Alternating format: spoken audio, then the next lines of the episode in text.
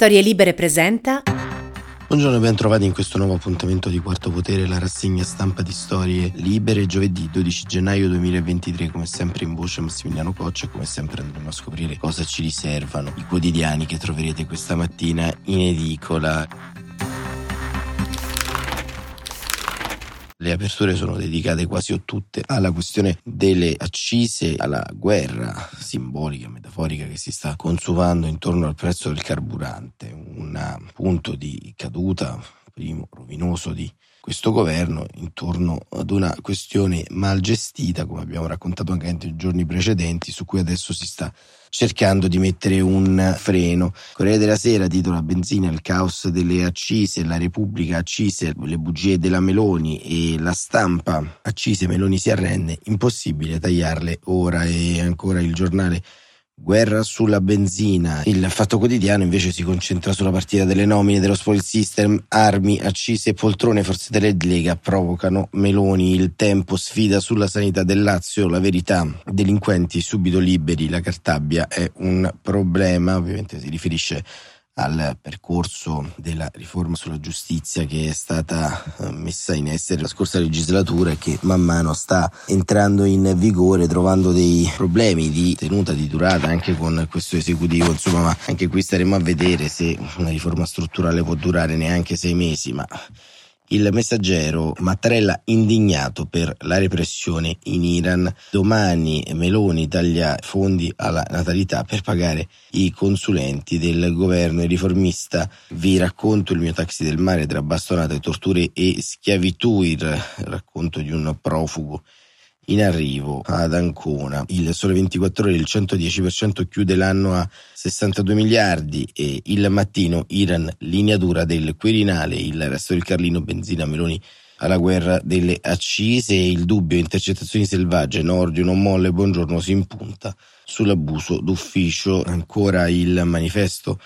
diritti minori dai bambini migranti non accompagnati ai piccoli schiavi delle miniere fino ai giovani detenuti nel rapporto sui diritti globali di Human Rights Watch tutti gli abusi nei confronti dei figli di un dio minore in Italia rivolta per i farmaci nel carcere di Casal del Marmo, il foglio, il twist system di Giorgia Meloni, il editoriale di Carmelo Caruso quest'oggi che apre e dà un po' il timone al foglio. E ancora a venire stretta alla cinghia, ancora qui si parla di questioni relative alle accise, ai carburanti e quindi a una situazione economica e finanziaria che si fa sempre più precaria per le famiglie. E eh, appunto come vedete il tema delle prime pagine è sempre spostato intorno alle vicende, le vicissitudini relative alle questioni macroeconomiche ma diciamo iniziano anche una serie di malumori all'interno di eh, questa uh, maggioranza di eh, governo, maggioranza che chiaramente si tiene insieme e si terrà ancora insieme senza farsi troppe illusioni da una parte e dall'altra però c'è un tema, un tema che è molto sentito che è quello di una progressione economica economica che eh, non sta arrivando. E questo diciamo è un grande tema in questo momento perché vedete Giorgia Meloni sta affrontando le prime difficoltà del governo insomma e poi anche qui i conti si fanno sempre a fine mandato o comunque a metà legislatura però iniziano ad essere molto ancora poco felici gli alleati di governo. Il Sole 24 Ore appunto parla di questo, se a pagare il conto della benzina sono Lega e Forza Italia, un editoriale di Lina Palmerini e vediamo perché.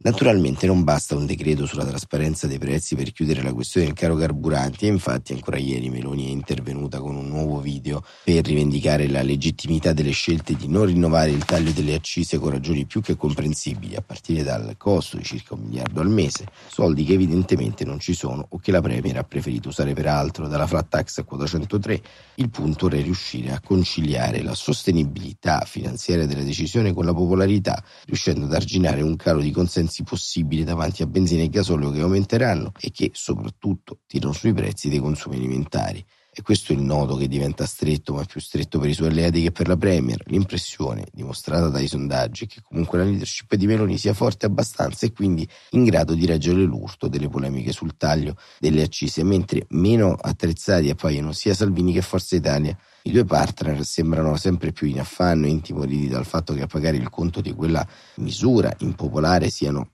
alla fine proprio loro, cioè gli anelli deboli della coalizione. Nervosismo che si respira nella Lega o tra i berlusconiani è venuto anche allo scoperto, tant'è che durante il Consiglio dei Ministri dell'altro ieri sembra che la Premier si sia lamentata di quegli alleati che avevano criticato la scelta di ripristinare le accese sul carburante, in sostanza ha messo un freno a quelle spinte divisive che hanno animato in modo abbastanza ampio il eh, momento della discussione della legge di bilancio. Gli ultimi sondaggi raccontano che il caro di Lega e Forza Italia si sarebbe fermato, tuttavia resta un divario enorme con d'Italia la prospettiva di una strutturale subalternità alla Meloni viene vissuta con sempre maggiore fatica dal centrodestra. Ecco che il tema del rincaro dei prezzi da un lato genera il timore che a farne le spese possono essere i partner della Premier, dall'altro fa nascere in loro la tentazione di provare ad arginare la crescita di Fratelli d'Italia, soprattutto ora che si avvicinano le regionali Lombardia e Lazio e si ricominciano a fare i conti con i voti veri nelle urne. Nervitesi si sentono innanzitutto al Pirellone dove già si sa che seppure dovesse tornare ad essere riconfermato Attilio Fontana alla guida della regione saranno ridisegnati gli equilibri politici e di potere, tutti a vantaggio del partito di Meloni che il peso della Lega, perfino nel cuore della Padania, rischia di ridursi parecchio. Questo diciamo è quel tema dalla piccola questione macroeconomica alla grande questione politica sostanziale intorno al quale si muove e si agisce un po' il teatro della politica. Insomma, un provvedimento porta con sé una serie di reazioni a, a catena. Oltre alla politica interna appare molto interessante quello che sta accadendo nella politica internazionale perché c'è stato un rafforzamento ovviamente in questi giorni dell'asse difensivo tra Nato e Unione Europea e su questo si sta in qualche modo prospettando una idea di eh, difesa sostanzialmente nuova e differente. La guerra in Ucraina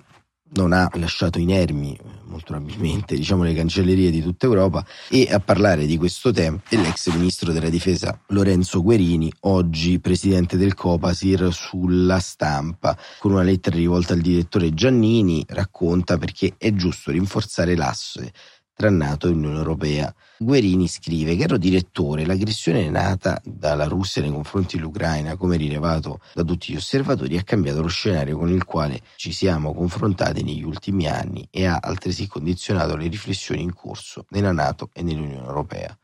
e alle relative impostazioni strategiche in ambito di difesa e sicurezza. Mi riferisco chiaramente ai documenti recentemente approvati sul nuovo concetto strategico dell'Alleanza Atlantica e sulla bussola strategica dell'Unione Europea. La dichiarazione congiunta UE-NATO del 10 gennaio rappresenta un ulteriore tassello di questa revisione strategica, con particolare riferimento al tema della cooperazione tra le due organizzazioni. Su questo ultimo passaggio vorrei sottolineare alcuni punti secondo me meritevoli di attenzione. Il primo, la guerra di Putin all'Ucraina ha fortemente rinsaldato il rapporto tra UE e NATO. Sembra una sottolineatura quasi banale nella sua evidenza, ma non era assolutamente scontata solo pochi anni fa, sia perché appunto il dibattito sull'autonomia strategica dell'Unione Europea ha via via interessato anche le politiche di difesa, scrive Guerini, e sia perché c'è un campo differente all'interno dell'opinione pubblica. E non a caso le dichiarazioni congiunte sottolineano al punto 7 che l'attuale è un momento chiave per la sicurezza e la stabilità euroatlantica che richiama l'importanza del legame transatlantico e una più stretta cooperazione tra UE e NATO. Il secondo punto si ricollega al primo e ha a che fare con il tema dell'autonomia strategica dell'Unione Europea, o meglio cosa intendiamo dire quando la evochiamo. Io ho sempre inteso l'autonomia strategica per e non da e questa è stata una delle posizioni dell'Italia in questi anni nel dibattito in seno alle due organizzazioni sul punto. Provo a spiegarvi in poche parole. L'autonomia strategica dell'Unione Europea significa rafforzare il pilastro europeo della nostra architettura di sicurezza condivisa in piena complementarietà con la Nato. Farlo significa proseguire nel consolidamento di una più ampia e condivisa base tecnologica e industriale, nella costruzione di più forti capacità militari, nella volontà politica e nella capacità di assumersi le conseguenti responsabilità di contribuire alla stabilità del nostro vicinato europeo in cui, come si legge nelle dichiarazioni congiunte, conflitti persistenti e fragilità forniscono un terreno fertile utile per i nostri concorrenti strategici e per il terrorismo. Il terzo punto riguarda, scrive Guerini, la chiara condanna con la massima fermezza dell'aggressione russa e la piena solidarietà all'Ucraina e al sostegno della sua indipendenza, sovranità e integrità territoriale, supportando pienamente il diritto dell'Ucraina all'autodifesa, principi che sono rappresentativi della posizione assunta dal Parlamento italiano a sostegno dell'Ucraina fin dall'inizio della crisi e che ha ribadito lo scorso dicembre in maniera chiara per sostenere l'Ucraina e il suo popolo nel diritto a resistere all'aggressione e giungere a una pace che potrà essere vera solo se sarà giusta. Questa lettera, questo editoriale di Guerini, tecnicamente poco ci azzecca, come direbbe un vecchio magistrato italiano sulla questione delle accise sul dibattito di questi giorni ci fa comprendere quanto in verità l'agenda della politica vada avanti e vada avanti in, in, modo anche differente rispetto a quello che vediamo in queste ore, in questi giorni, perché in qualche modo Lega e Forza Italia continuano anche qui a dissaldare la posizione del governo intorno a questo. Ad esempio, ieri c'è stato il eh, dibattito al Senato ce lo hanno raccontato sul Corriere della Sera Cremonesi e Galluzzo, e scrivono armi a Kiev via libera dal Senato, la Lega rischio di guerra mondiale, accelerazione sullo scudo antimissili, migranti, missione in Turchia, Roma cerca intese. Romeo della Lega, vi leggo solo questo passaggio, dice il presidente Zelensky ha dichiarato che non ci può essere pace senza che le terre perdute, in sostanza dicendo che solo tornando ai confini del 91, quindi riprendendosi anche le terre compresa la Crimea, può essere garantita la famosa stabilità territoriale. È evidente che Putin non considera sentirà mai questo. Di qui il rischio della terza guerra mondiale o di una guerra nucleare. Il senatore Gasparri, Forza Italia è favorevole all'invio di armi, ma il governo si renda protagonista del processo di pace. Calenda ha fatto notare una scivolata dello stesso Gasparri che parlando della guerra di Crimea dice che nel 1861-63 vide impegnato il regno di Piemonte con l'Italia ancora non unita, ma la guerra di Crimea fu tra l'853 e il 56 e il 1861 è la data dell'unità d'Italia al di là della gaffa storica, riportata ovviamente da Calenda e sottolineata appunto da Cremonesi e Galluzzo, come vedete si pone anche qui un problema di tenuta e di stabilità dell'esecutivo ma soprattutto di fraintendimenti intorno alla politica estera. Perché? Perché tecnicamente dobbiamo comprendere quello che sta accadendo, diciamo, in tutto l'asse non solo euroatlantico e non solo ad est, ma anche ad esempio in Iran. E ieri è stata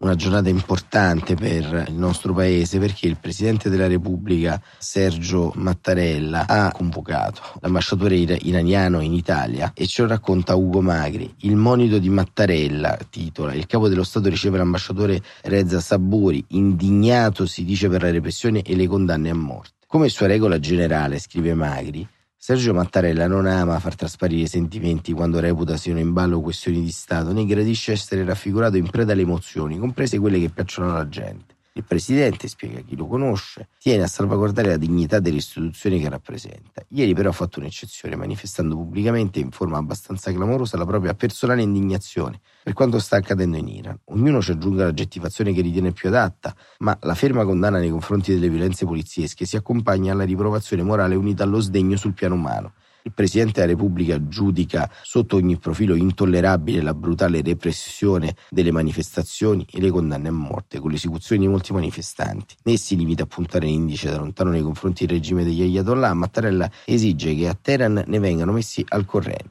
Ecco perché il colloquio con il nuovo ambasciatore della Repubblica Islamica dell'Iran, Mohammad Reza Saburi, ha preso una piega decisamente insolita a confronto delle normali cerimonie di accreditamento a cui per prassi vengono scambiati complimenti reciproci e tanti auguri di buon lavoro. Stavolta il Presidente ha sollecitato l'ambasciatore a rappresentare presso le autorità del suo paese l'urgenza di porre immediatamente fine alle violenze rivolte contro la popolazione nel dare notizia del colloquio con Saburi che si sarebbe dovuto svolgere un paio di settimane addietro se Mattarella non fosse rimasto in isolamento per via del Covid, il Quirinale ha precisato che è stata breve, dunque senza tanti salamelecchi e che era presente anche il vice ministro degli affari esteri Edmondo Cirielli, un modo per far intendere la rilevanza politica dell'incontro e anche per rimarcare la piena condivisione del governo, circostanza che il Colle sempre sottolinea. Non a caso dopo l'iniziativa del Presidente, responsabile della nostra diplomazia Antonio Tajani ha confermato l'assoluta contrarietà italiana alla pena di morte. Noi chiediamo una moratoria immediata della pena capitale, non si può condannare chi ha partecipato a manifestazioni e chiediamo al governo iraniano che si confronti con giovani e donne.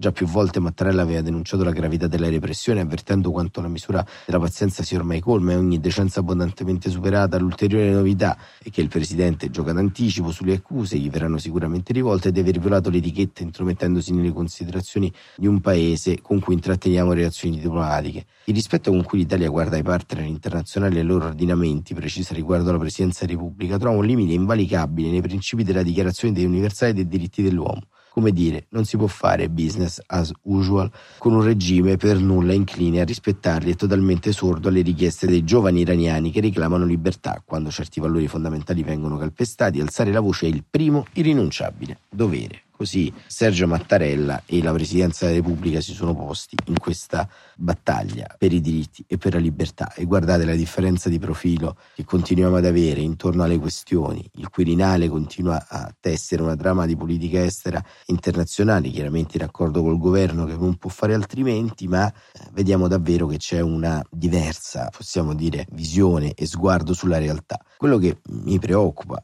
davvero è che si stia rendendo diciamo, la politica italiana un uh, ghetto sterile di in qualche modo piccole rivendicazioni, la questione delle accise, la questione dei bonus, la questione dei tagli su differenza donna, insomma tutto quanto quello che rendeva non migliore o peggiore un paese, ma tutto quanto quello che rendeva un paese all'avanguardia non è certamente costituito solo dai provvedimenti microeconomici o macroeconomici e dai litigi di schieramento, ma anche dal peso e la visione che un paese ha nel mondo. E allora ancora una volta bisogna dire grazie al Presidente della Repubblica Sergio Mattarella perché ha colmato quel gap non tanto di dichiarazioni, non tanto di intenzioni, ma quel gap di sentimenti che c'è tra noi e l'Iran e tra noi e i giovani iraniani che si stanno battendo per la loro libertà e per i loro diritti da tanti, troppo giorni. E che così come i ragazzi e le ragazze ucraine stiamo lentamente dimenticando, passati i fasti di una polarizzazione che ci ha reso e ci continuerà a rendere stanchi e ciechi davanti alle emergenze del mondo. Quarto Potere torna domani mattina come sempre alle 7.45. Grazie davvero per essere stati con noi e a presto risentirci.